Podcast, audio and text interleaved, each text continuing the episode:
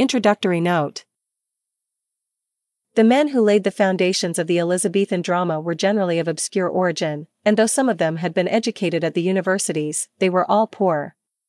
Beaumont and Fletcher are the first recruits to the profession of playwriting who came of distinguished families and habitually moved in wealthy circles, and this social environment was early suggested as an explanation of their power of representing naturally the conversation of high-born ladies and gentlemen.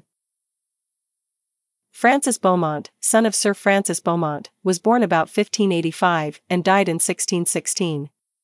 He was educated at Oxford and studied law at the Inner Temple, and though his career as a writer was short he won a high reputation as a poet and was buried in Westminster Abbey. John Fletcher, son of the Bishop of London, was born in 1579 and died in 1625. He was a graduate of Cambridge and appears to have been much more a professional man of letters than Beaumont. He wrote many plays by himself and, after Beaumont ceased to write, worked in collaboration with several other men, including Shakespeare.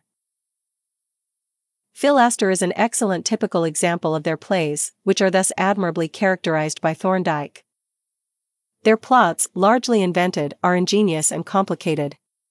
They deal with royal or noble persons, with heroic actions, and are placed in foreign localities.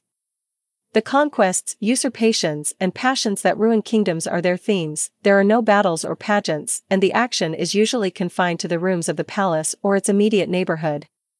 Usually contrasting a story of gross sensual passion with one of idyllic love, they introduce a great variety of incidents and aim at constant but varied excitement.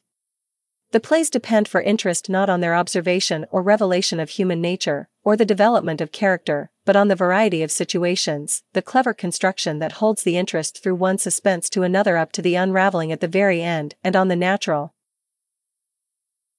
ness, felicity, and vigor of the poetry.